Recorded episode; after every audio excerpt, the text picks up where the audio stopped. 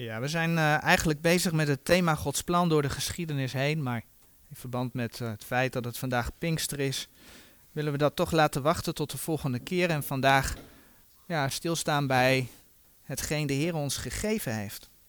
En want de Heer Jezus die ging naar de hemel. De Heer Jezus werd hoge priester aan de rechterhand van de Vader. Om voor ons te bidden. Staat er bijvoorbeeld in Hebreeën 7 vers 25 geschreven. Maar hij had zelf al aangegeven dat hij ons niet alleen zou laten. En als we dan in Johannes 14 kijken, dan staat er bijvoorbeeld in Johannes 14, vers 18. Ik zal u geen wezen laten. Ik kom weder tot u. Nou gaat dat vers niet over de opname of de tweede komst, waar bijvoorbeeld de eerste drie versen in Johannes 14 wel over gaan. Nee, de Heer Jezus legt het uit in Johannes 14, vers 19, wat hij bedoelt te zeggen in vers 18. Nog een kleine tijd en de wereld zal mij niet meer zien, maar gij zult mij zien, want ik leef en gij zult leven. Johannes 14, vers 19. De Heer Jezus was opgestaan uit de dood. En de Heer Jezus die, die verscheen aan Petrus, die verscheen aan Jacobus, die verscheen aan de twaalf discipelen. En die verscheen, zegt 1 Korinthe 15, vers 5 tot en met 7, aan meer dan 500 ooggetuigen. Maar niet meer aan de wereld. De wereld zal hem pas zien als hij terugkomt. Met zoals de Bijbel zegt, grote kracht en heerlijkheid. Matthäus 24, vers 30. Dan zal alle ogen hem zien. Openbaring 1, vers 7. Maar dan komt hij ook met een scherp zwaard. Openbaring 19, vers 15, om de volken te oordelen. Matthäus 25, vers 31 en 32. Dan zal hij zijn koninkrijk oprichten. Openbaring 20, vers 1 tot en met 6. Maar de discipelen en meer dan 500 ooggetuigen hebben hem gezien. En we hebben er wel vaker bij stilgestaan. En ik zou zeggen, hou de hand bij Johannes 14, want daar komen we zo terug. Dan gaan we naar Lucas 24. We hebben wel vaker bij stilgestaan dat de discipelen eigenlijk helemaal niet geloofden dat de Heer Jezus zou opstaan. En dat zie je bijvoorbeeld in Lucas 24, vers 11. Toen Maria hun kwam vertellen dat de Heer was opgestaan, dan staat er in vers 11, en haar woorden schenen voor hen als ijdel geklap en zij geloofden haar niet.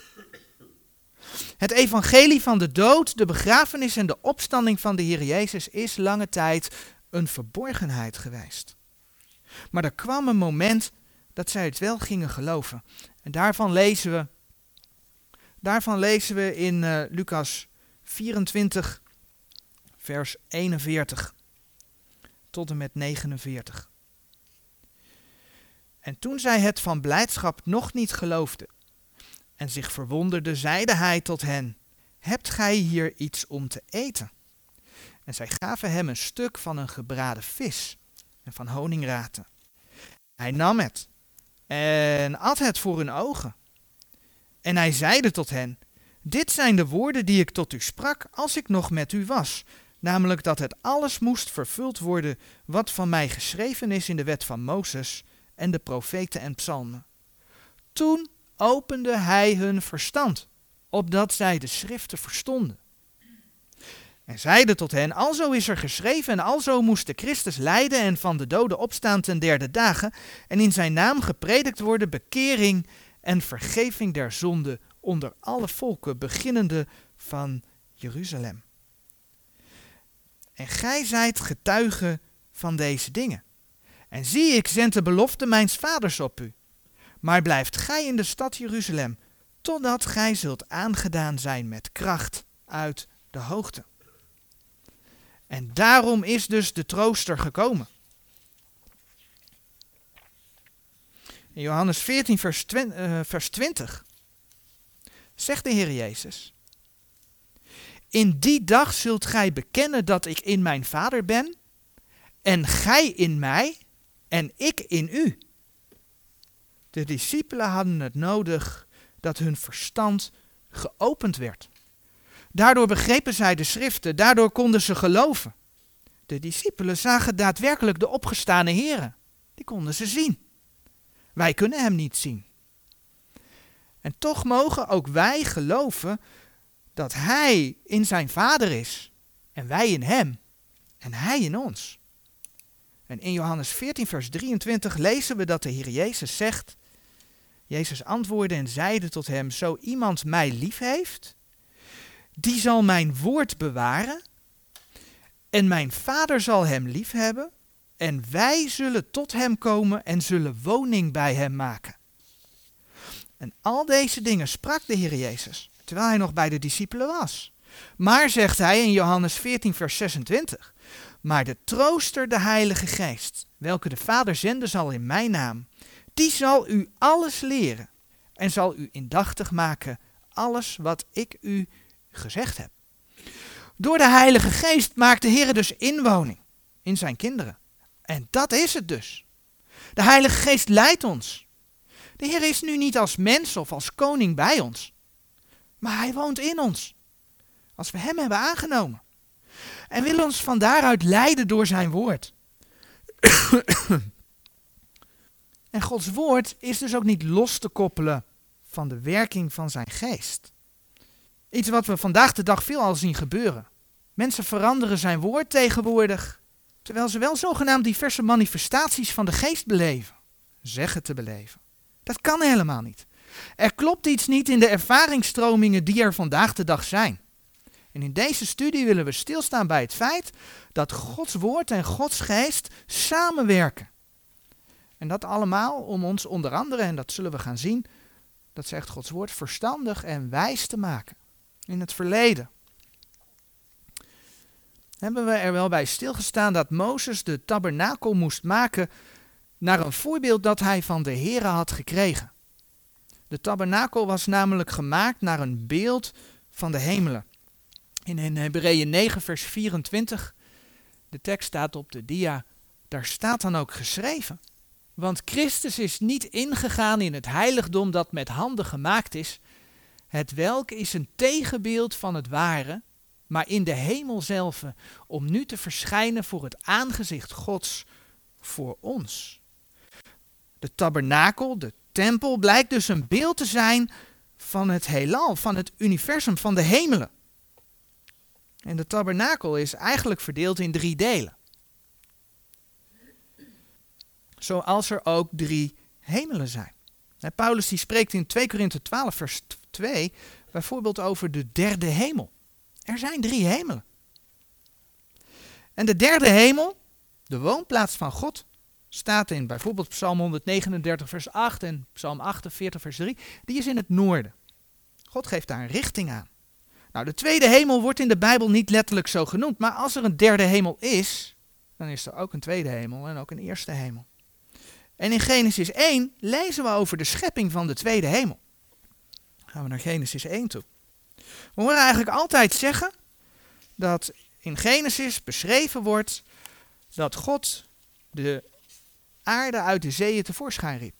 Maar dat is slechts deels waar. Genesis 1 beschrijft namelijk veel meer. Dat God het land tevoorschijn riep, dat staat in Genesis 1 vers 9. Maar God laat in Genesis zien dat hij de wateren scheidde en dat hij tussen de wateren een uitspansel maakte. En dat lees je in Genesis 1, vers 7. En daar staat dan, en God maakte het uitspansel en maakte scheiding tussen de wateren die onder het uitspansel zijn en tussen de wateren die boven het uitspansel zijn. En het was al zo. Dat uitspansel wordt ook hemel, niet tweede hemel, maar wordt wel letterlijk hemel genoemd. Kijk maar in Genesis 1, vers 8. En God noemde het uitspansel hemel. En die hemel, dat uitspansel, dat is ons heelal. Want in dat uitspansel, wat maakte God daar? Daar maakte hij de zon. Daar maakte hij de maan, de sterren. Tot lichten voor de dag en voor de nacht. Kijk maar in Genesis 1, vers 14 en 16. En God zeide dat er lichten zijn in het uitspansel des hemels. Dat betekent dus dat wij, die ons in dat uitspansel bevinden, gescheiden zijn van de derde hemel, volgens de Bijbel door een waterlaag. Een waterlaag die overigens ook nog eens een keer bevroren is. En het is mooi om daar Job bij op te zoeken. Job 37.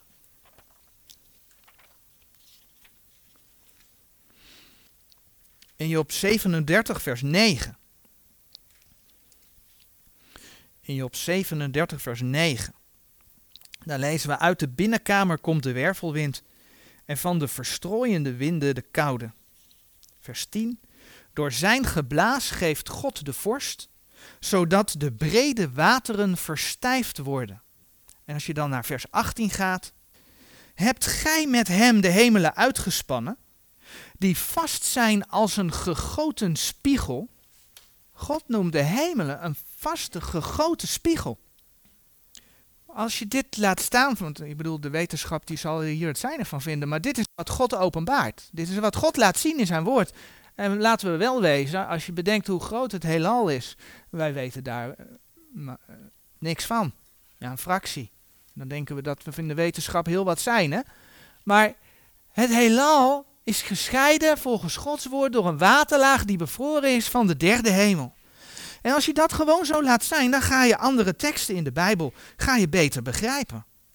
Want als je in Openbaring 4 kijkt, Openbaring 4 vers 6, daar wordt Johannes opgenomen in de hemel, daar ziet hij de troon van God. En wat ziet hij dan? Die troon die staat aan een glazen zee die kristal gelijk is. Openbaring 4 vers 6. Een andere tekst, dat is ook zo mooi, hè? dat is 1 Korinthe 13, vers 12. Laten we die opzoeken.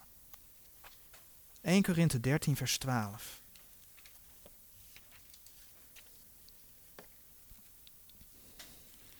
En daar lezen we. Want wij zien nu door een spiegel in een duistere reden, maar als dan zullen wij zien aangezicht tot aangezicht. Nu ken ik ten dele, maar als dan zal ik kennen gelijk ook ik gekend ben. Zolang het nieuwe Jeruzalem nog niet naar beneden is gekomen, hè, wat gaat gebeuren volgens uh, openbaring. Zolang dat nog niet gebeurd is, of voor de gemeente, voor ons, want dat gaat nog veel eerder gebeuren. Zolang wij nog niet opgenomen zijn in de hemel. Dan scheidt die bevoren waterlaag kristalgelijk ons van de Here. En zijn wij, zien wij dus niet aangezicht tot aangezicht, maar zien wij door een spiegel in een duistere reden, zegt 1 Korinthe 13 vers 12. Gewoon letterlijk wat er staat. Geen beeldspraak. Gewoon letterlijk wat er staat. Wij zien door een spiegel in een duistere reden. Wij zien niet van aangezicht tot aangezicht. Dat komt pas als de Heer ons komt halen. Dan zullen we Hem zien. Tot zover even over de structuur van het heelal en wat Gods woord daarover zegt. Maar kijk dan naar de structuur van de tabernakel. Beetje heel eenvoudig weergegeven zo. Maar in het heilige der heiligen stond de ark. De ark met het verzoendeksel met de gerubs. Als je in openbaring 4 gaat lezen, de troon van God, er staan die vier dieren omheen. Als je dat vergelijkt met Ezekiel, dat zijn de gerubs. De gerubs rond Gods troon. Het is niet voor niks dat er op die ark gerubs staan. De ark, dat was de plek waar God woonde. Omdat het een beeld was van Gods troon. Onder de wateren bevindt zich het altaar. Het eeuwige vuur. Waar we vandaag vooral bij stil willen staan is dat gedeelte het heilige. Het heilige zou dan op de een of andere manier een type, hè, een beeld moeten zijn van het heelal met onder andere de aarde. Maar hoe moeten we dat dan zien? Nou, het voert ver om dat in alle details uit te werken. Vandaag zullen we ook het reukofferaltaar niet bespreken, maar waar we met name bij stil willen staan is een stukje bij de tafel der toonbroden en vooral ook bij die kandelaar, die zevenarmige kandelaar. Maar allereerst de tafel met toonbroden. De tafel met de toonbroden is een beeld van het voedsel dat de mens krijgt in het woord van God. Is een tafel met twaalf broden, de toonbroden. De Heer Jezus die zegt in Johannes 6, vers 35. En Jezus zeide tot hen, ik ben het brood des levens. Die tot mij komt zal geen zins hongeren en die in mij gelooft zal nimmer meer dorsten. En ieder die deel heeft aan het volbrachte werk van de Heer Jezus, die krijgt het eeuwige leven. Dat zegt Gods woord. Je hebt eeuwig leven als je gelooft dat Jezus Christus voor jouw zonde gestorven is. Maar hoe kunnen we in de Heer Jezus geloven? Hoe kunnen we dat weten? Wij weten van Hem door Zijn woord. En de Heer Jezus zegt in de context van Johannes 6, waar hij die opmerking maakt dat Hij het brood des levens is, zegt Hij ook Johannes 6, vers 63. De geest is het die levend maakt. Het vlees is niet nut. De woorden die ik tot u spreek zijn geest en zijn leven. Dus de woorden die de Heer gesproken heeft zijn geest en zijn leven. En vandaar dat op een andere plek in zijn woord bijvoorbeeld staat: Zo is dan het geloof uit het gehoor en het gehoor door het woord Gods. Toen de Heer Jezus verzocht werd in de woestijn, toen zei hij tegen de duivel: Er is geschreven dat de mens bij brood alleen niet zal leven, maar bij alle woord Gods.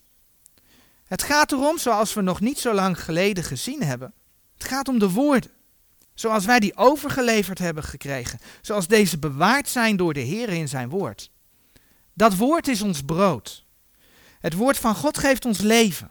En mensen zeggen nog wel eens, als, het, eh, als ze in discussies zijn over teksten in de Bijbel, ach, de letter dood, maar de geest maakt levend.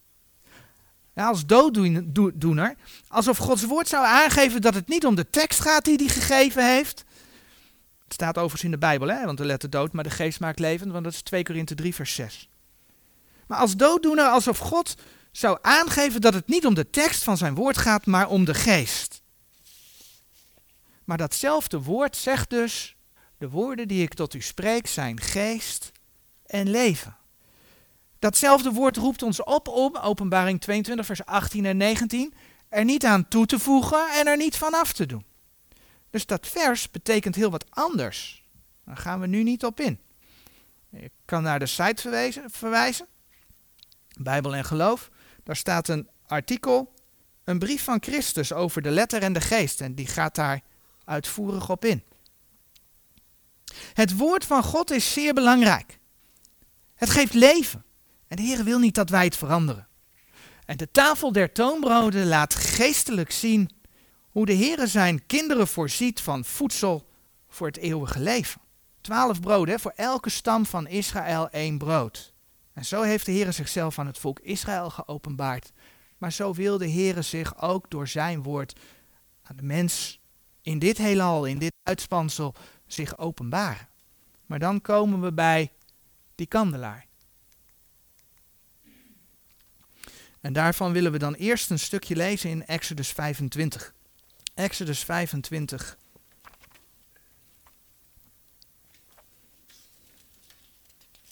Vers 31.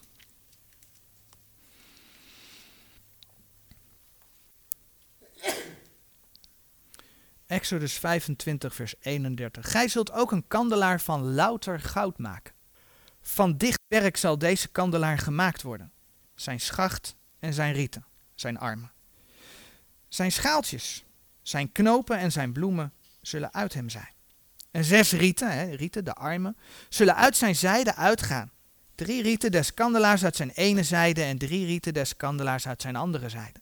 In het ene riet zullen drie schaaltjes zijn gelijk amandelnoten. Een knoop en een bloem. En drie schaaltjes gelijk amandelnoten in een ander riet. Een knoop en een bloem. Alzo zullen die zes rieten zijn, die uit de kandelaar gaan. Maar aan de kandelaar zelf zullen vier schaaltjes zijn gelijk amandelnoten, met zijn knopen en met zijn bloemen. En daar zal een knoop zijn onder twee rieten, uit dezelfde uitgaande. Ook een knoop onder twee rieten, uit dezelfde uitgaande. Nog een knoop onder twee rieten, uit dezelfde uitgaande. Alzo zal het zijn met de zes rieten die uit de kandelaar uitgaan. Hun knopen en hun rieten zullen uit hem zijn. Het zal allemaal een enig dicht werk van louter goud zijn. Gij zult hem ook zeven lampen maken. En men zal zijn lampen aansteken en doen lichten aan zijn zijde. Zijn snuiters en zijn blusvaten zullen louter goud zijn. Uit een talent louter goud zal men dat maken met al dit gereedschap.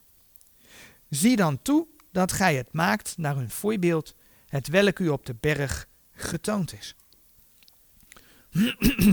De kandelaar geeft licht. De Heer Jezus die zegt in Gods woord in Johannes 9, vers 5. Zolang ik in de wereld ben, zo ben ik het licht der wereld. Een kandelaar heeft schaaltjes. Zoals de Bijbeltekst zegt, gelijk amandelnoten. Dit is een verwijzing naar de staf van Aaron. De staf van Aaron die ging bloeien. Het staat in nummerie beschreven en in nummerie 17 vers 8 staat dan geschreven: Het geschiedde nu des andere daags dat Mozes in de tent der getuigenis inging En zie, Aarons staf voor het huis van Levi bloeide, want hij bracht bloeisel voort en bloesemde bloesem en droeg amandelen. Aaron was de hoge priester en die staf die ging bloeien. Dat is een verwijzing naar de, naar de opstanding. De Heer Jezus, onze hoge priester, is opgestaan uit de dood. De Heer Jezus sprak ook in Johannes 15, vers 5. Ik ben de wijnstok en gij de ranken, die in mij blijft en ik in hem, die draagt veel vrucht. En we zien bij die kandelaar die centrale schacht, waaruit die zes armen komen. En die zitten allemaal in die ene schacht. Verwijzing naar Jezus Christus. Maar de Heer Jezus is niet meer in de wereld. Hij is naar de Vader gegaan. Hij is nu hoge priester. En de gelovige heeft de opdracht om het licht in de wereld te laten schijnen. En in Filippenzen 2, vers 15 en 16, daar staat op dat gij moogt onberispelijk en oprecht zijn, kinderen God zijnde, onstraffelijk in het midden van een krom en verdraaid geslacht, dat is nogal wat, maar onder welke gij schijnt als lichten in de wereld, voorhoudende het woord des levens, mij tot een roem tegen de dag van Christus, dat ik niet te vergeefs heb gelopen, noch te vergeefs gearbeid. De gelovige die in Christus is, mag zijn licht verspreiden. Maar hoe? Door, Filippenzen 2 vers 16, voorhoudende het woord des levens. De King James zegt holding forth, oftewel je vasthouden aan Gods woord, het beleiden, het voordragen, voortdragen. Maar dan zul je wel eerst zelf acht moeten geven op Gods woord, hè? zoals 2 eh, Petrus 1 vers 19 zegt. En wij hebben het profetische woord dat zeer vast is. En gij doet wel dat gij daarop acht hebt. Als op een licht schijnende in een duistere plaats totdat de dag aanlicht en de morgenster opgaat in uw harten. En terugdenkend aan de tabernakel. Alleen wanneer de kandelaar licht geeft, en daar kom ik straks nog op terug. Alleen wanneer de kandelaar licht geeft, dan is het woord van God zichtbaar. En wie geeft ons licht op dat woord? Dat is de Heilige Geest. De zeven armen. De zeven lampjes van de kandelaar, waarin de olie brandt, staan voor de Heilige Geest. En dan komt het, die zeven lampjes, die komen namelijk overeen met, elders in Gods woord genoemd, de zeven geesten Gods.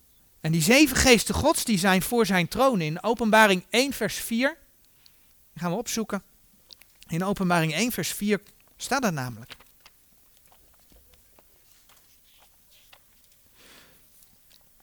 Openbaring 1 vers 4.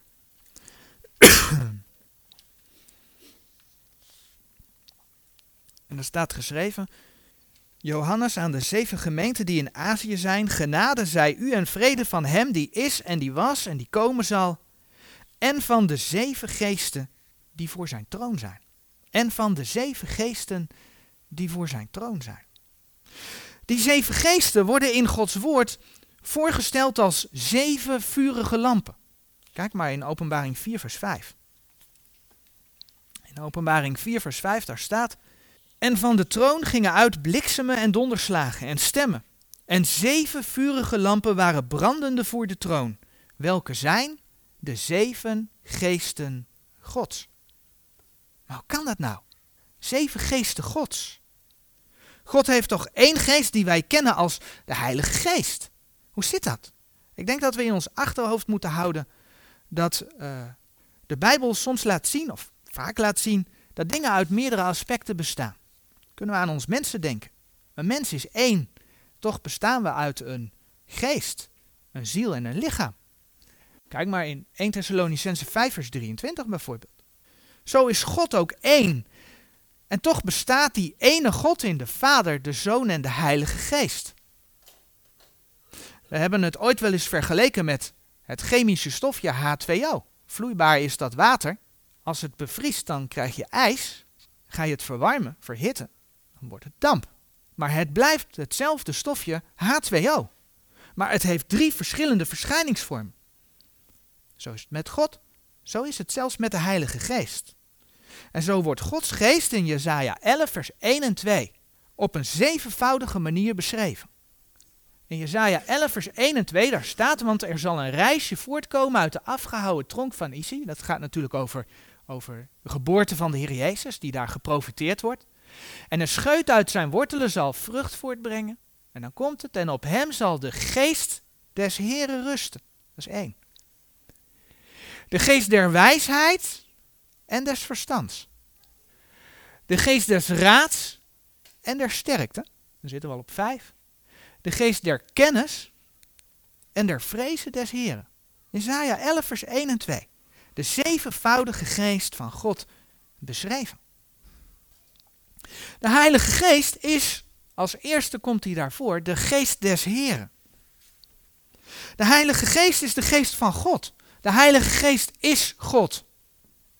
Zo lezen we in Jesaja 6, vers 8 en 9, staat op de dia. Daarna hoorde ik de stem des Heren, de welke zeide, Wien zal ik zenden en wie zal voor ons heen gaan? Toen zeide ik, zie hier ben ik, zend mij heen. Toen zeide hij, ga heen en zeg tot dit volk, horende hoort, maar verstaat niet en ziende ziet, maar merkt niet. Zomaar een gedeelte, maar dit gedeelte wordt uh, door Paulus geciteerd. En dat doet hij in Handelingen 28, vers 26. En wat zegt hij dan in Handelingen 28, vers 25? Wel heeft de Heilige Geest gesproken door Jezaja de profeet. Met andere woorden, als je deze twee teksten vergelijkt, dan zie je dus dat de stem des Heren is de stem van de Heilige Geest. De Heilige Geest is de Heer. De Heilige Geest is God. Zo is de Heilige Geest de geest der wijsheid. Paulus bidt voor de gemeente in Efeze 1, vers 17 en 18 onder andere het volgende. Opdat de God van onze Heer Jezus Christus, de Vader der heerlijkheid, u geven de geesten der wijsheid. En der openbaring in zijn kennis, namelijk verlichte ogen uws verstands, opdat gij moogt weten welke is de hoop van zijn roeping, welke de rijkdom is der heerlijkheid van zijn erfenis in de heilige. De geest der wijsheid geeft de gelovige dus verstand. Verstand om Gods woord te begrijpen. Zodat de gelovige weet, opdat gij moogt weten, opdat de gelovige weet wat voor rijkdom hij eigenlijk allemaal heeft. Een deel van die erfenis die daar genoemd wordt, is dat een gelovige behouden is. Als je in Jezus Christus gelooft, ben je behouden. Een deel van die erfenis, kun je het trouwens terugvinden in Efeze 1 vers 14. Dat is een zekerheid. Een ander deel van die erfenis is bijvoorbeeld dat je een opstandingslichaam krijgt. Romeinen 8 vers 29 bijvoorbeeld. En zo heeft de Heer Jezus, dat zagen we vanmorgen al even, ook bij zijn discipelen, uh, het verstand geopend. In Lucas 24 vers 45 uh, staat, toen opende hij hun verstand opdat zij de schriften verstonden. Maar daarbij speelt dus ook de geest der kennis een belangrijke rol.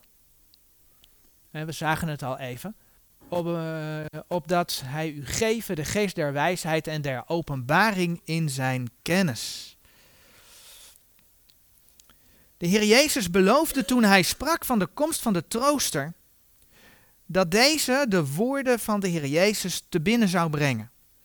En in Johannes 14, vers 26 hebben we vanmorgen reeds gelezen, maar de trooster, de Heilige Geest, welke de Vader zenden zal in mijn naam, die zal u alles leren en zal u indachtig maken alles wat ik u gezegd heb. Oftewel, we gaan Gods woord begrijpen en onthouden. En dat maakt ons verstandig. Vandaar dat de Heilige Geest ook wel de geest des verstands genoemd wordt. De geest van het verstand. Wanneer de Heer je verstandig maakt, dan ga je verlangen naar zijn woord.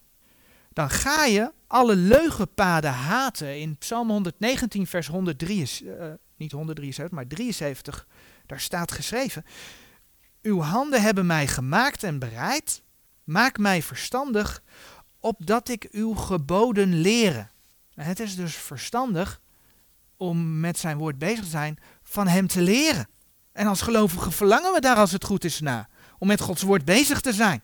Om zelf Gods woord te lezen. En dan staat er in Psalm 119, vers 104: Uit uw bevelen krijg ik verstand, daarom haat ik alle leugenpaden. En als de Heer ons verstand geeft, dan zal Hij ons ook raad geven. We gaan de, de paden der leugen gaan we haten en Hij laat ons in zijn woord zien wat Hij van ons vraagt. De Heilige Geest is de geest des raads. En in Jesaja 48 vers 17, daar staat bijvoorbeeld geschreven, alzo zegt de Heer uw Verlosser, de Heilige Israëls, ik ben de Heer uw God, die u leert wat nut is, die u leidt op de weg die gij gaan moet. En dat is exact wat de Heilige Geest ook vandaag de dag doet. In Johannes 16, vers 13 en 14, daar wordt ook over de trooster gesproken. Johannes 16, vers 13. Dan staat er ook, maar wanneer die zal gekomen zijn, namelijk de geest der waarheid, hij zal u in al de waarheid leiden.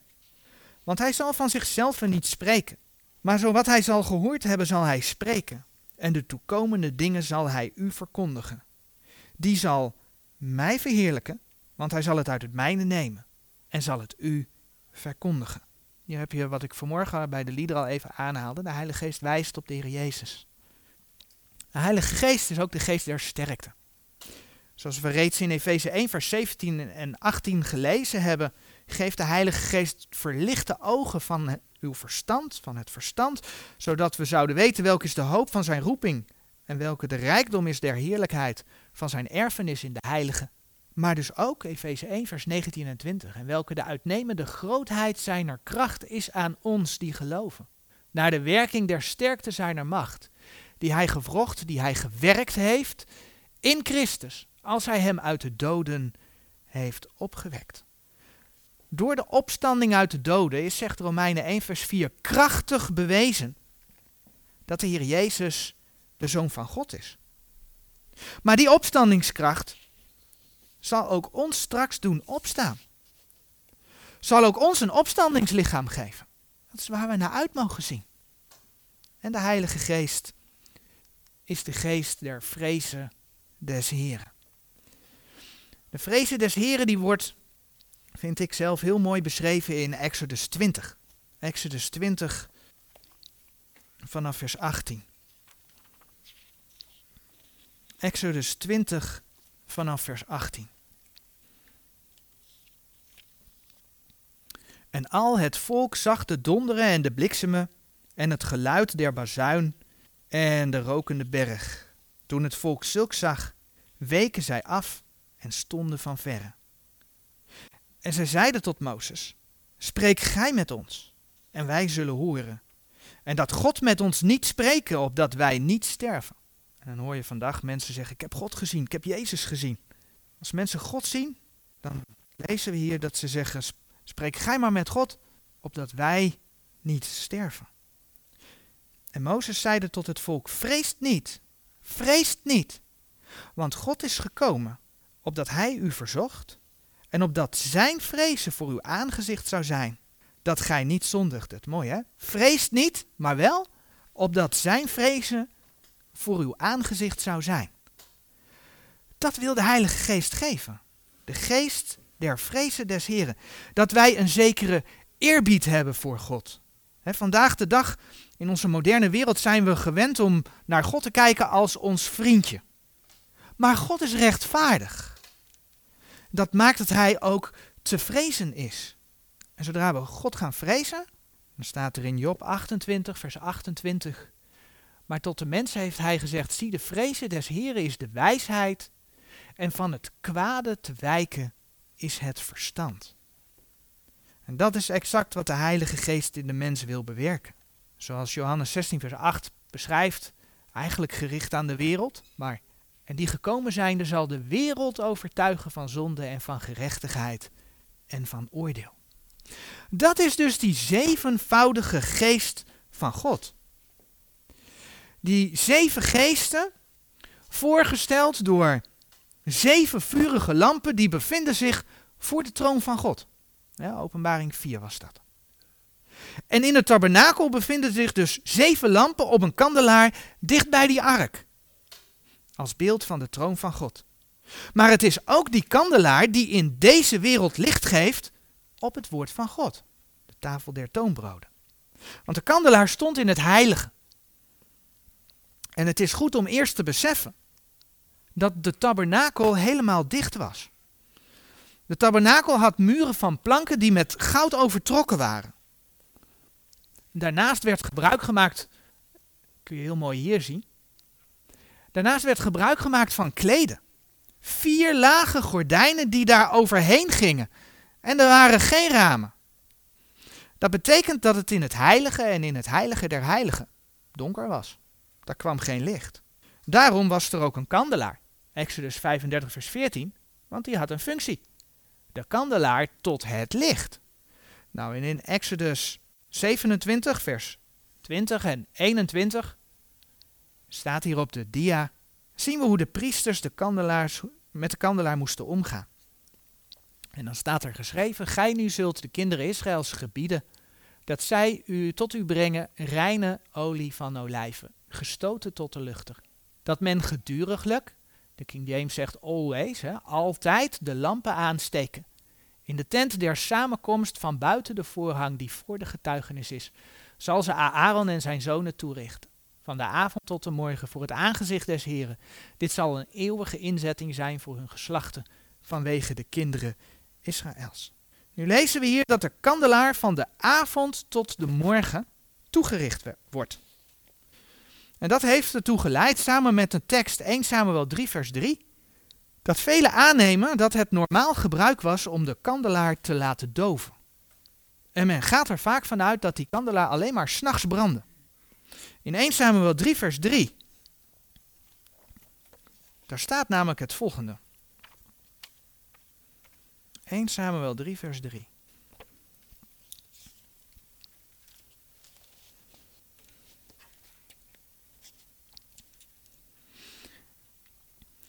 In 1 Samuel 3, vers 3. Daar lezen we, en Samuel zich ook nedergelegd had, eer de lamp Gods uitgedaan werd in de tempel des Heren, waar de ark Gods was. Bij de kanttekeningen, ik heb al wel vaker gezegd, ik geloof dat de Statenvertaling het bewaarde woord van God is. De Statenbijbel is, is het bewaarde woord van God. Uh, sommige kerkgenootschappen verheffen de kanttekeningen van de Statenvertaling tot hetzelfde niveau. De kanttekeningen zijn een toelichting van mensen. En dat blijkt ook, hè, de uitverkiezingsleer zit daar doorheen verwerkt. En zo ook bij dit vers heeft de kanttekening niet staan. Dat klopt niet met Gods woord. In de kanttekening staat bij 1 Samuel 3 vers 3 het volgende. Hij spreekt van de lamp die op de gouden kandelaar stond, die de ganse nacht, van de avond tot aan de morgen moest branden. Dan bluste men dezelfde uit. En de jongere Bijbel die heeft bij Exodus 27, vers 20 een eye-opener geplaatst. En in die eye-opener staat onder andere, en ik citeer een stukje: Van s'avonds tot s morgens moeten er in de ontmoetingstent lampen branden. Zo wijzen ze op Gods aanwezigheid en heerst er nooit duisternis in het heiligdom. En in de NBV en de BGT staat dan ook letterlijk in de vertaling in Exodus 27, vers 2021, dat is één vers geworden in die vertalingen, dat de lampen de hele nacht voor de Heer blijven branden. Dat hebben ze verwerkt in de tekst. Staat er meteen een tegenstrijdigheid in, want eerst staat er dat de lampen altijd branden, en vervolgens staat er de hele nacht voor de Heer blijven branden. Dat is tegenstrijdig. Maar die opmerking in de jongere Bijbel, wat dus verwerkt is in deze tekst, is onzin. Punt 1. Salomo ging dus slapen voordat de lampen uitgingen. Als ze die dus morgens brandden, ging Salomo, uh, Salomo, Samuel ging dus overdag slapen. Zomaar even een opmerking. Kan natuurlijk een keer. Maar we zagen al dat er geen natuurlijk licht in die tabernakel doordrong. De enige lichtbron in de tabernakel was de kandelaar. Wanneer deze overdag uit was, was er geen licht. Tevens klopt het dan niet dat er in de Bijbel staat dat die lampen geduriglijk, dat die lampen altijd branden. Het geheim vinden we in Exodus 30, vers 7. In Exodus 30, vers 7, daar staat geschreven. En Aaron zal daarop aansteken welriekende, en daarop, dat is dan het, het aansteken welriekende specerijen alle morgen als hij de lampen wel zal toegericht hebben, zal hij dezelfde aansteken. Die kandelaar werd s'nachts toegericht, zodat hij overdag kon branden en de priester zijn werk kon doen. Dat is wat daar staat.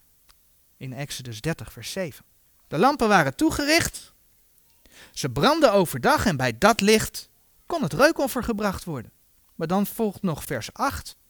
En in vers 8 staat geschreven: En als Aaron de lampen aansteken zal tussen de twee avonden, zal hij dat aansteken. Het zal een gedurig reukwerk zijn voor het aangezicht des Heren bij uw geslachten. We hebben net gezien dat die lampen s'morgens branden. Hier staat, uh, tussen de avonden, in de King James staat dan at even, tegen de avond.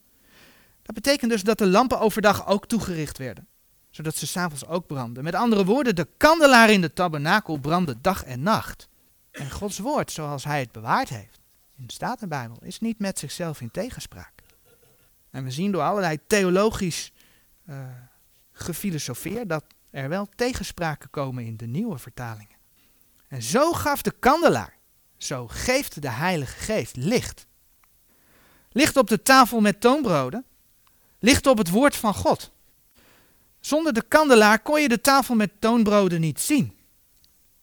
Zonder de Heilige Geest kun je het woord van God niet zien. dat blijkt ook wel uit de context van 1 Samuel 3, vers 3. Dat het dan misschien een gebruik geworden was om die kandelaar misschien wel te doven.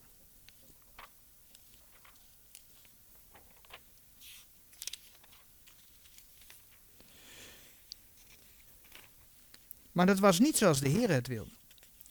Moeten bedenken dat in die tijd Eli in de dienst van de Heer stond. Maar hij had zijn zonen Hofni en Pinaas niet onder controle. Kun je onder andere lezen in 1 Samuel 2. En Eli's val wordt hem dan ook aangezegd. 1 Samuel 2 in, in, in 1 Samuel 3 vers 13 kun je dat lezen. Nou, de Heere die openbaarde zijn woord door de apostelen in het Oude Testament, met name door de profeten. Maar in die tijd van Samuel gebeurde dat eigenlijk niet. Dan was dat zeldzaam. In 1 Samuel 3 vers 1, daar lees je dan ook, en de jongeling Samuel diende de Heere voor het aangezicht van Eli. En het woord des Heren was dierbaar. En dierbaar is een oud woord voor schaars. Het was zeldzaam. In die dagen. Er was geen openbaar gezicht. En juist in die context lezen we in 1 Samuel 3, vers 3 dat de lamp in de tempel uitgedaan werd. Een ander schriftgedeelte dat dat ook heel mooi laat zien is 2 Kronieken 29. 2 Kronieken 29, vers 6 en 7. Daar lees je namelijk dat wanneer men overtreedt en doet wat kwaad is in de ogen des Heren, dat, men, dat ook de lampen uitgeblust worden. 2 Kronieken 29, vers 6 en 7.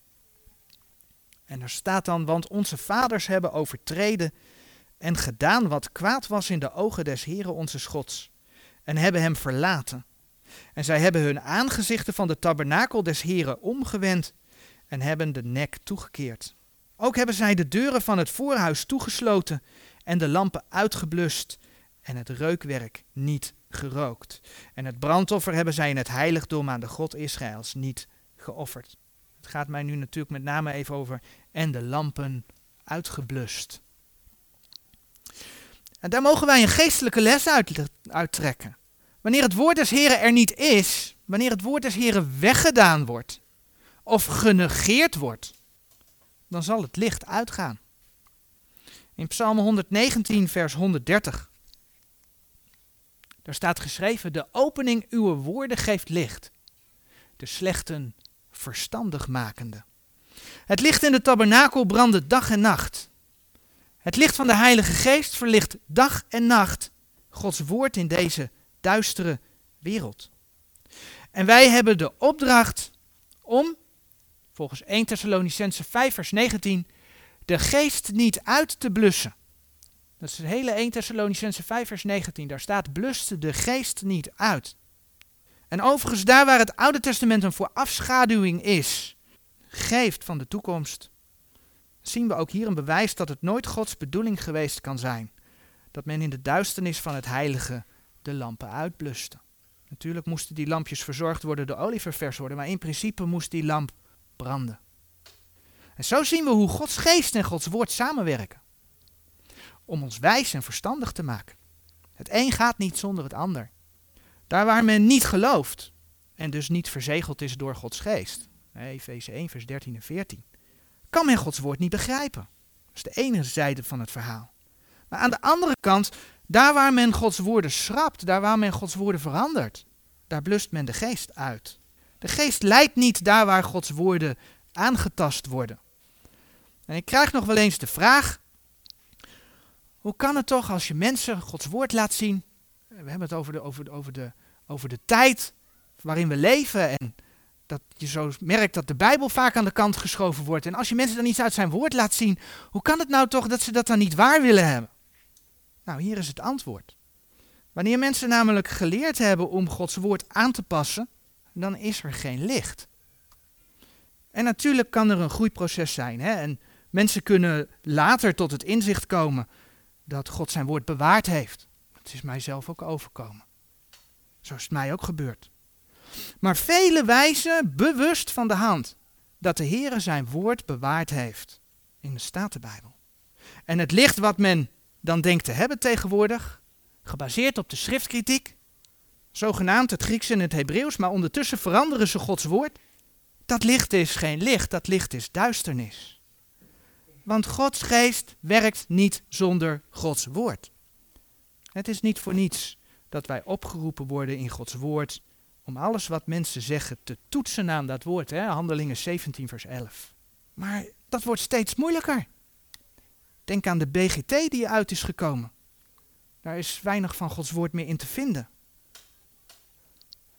Dat is de reden waarom we de eindtijd, 2 Thessalonicense 2 vers 3, een tijd van afval van het geloof is. Gelukkig mogen wij weten dat Gods woord er wel degelijk is. Dat Hij zijn woord voor ons bewaard heeft. En ook daarvan hebben we vandaag weer een mooi voorbeeld mogen zien. Als wij buigen voor dat woord, niet voor wat mensen zeggen, maar voor het woord van God, ons door zijn geest laten leiden, dan laat Hij ons zijn woord zien, maakt Hij ons wijs, maakt Hij ons verstandig. Tot zover.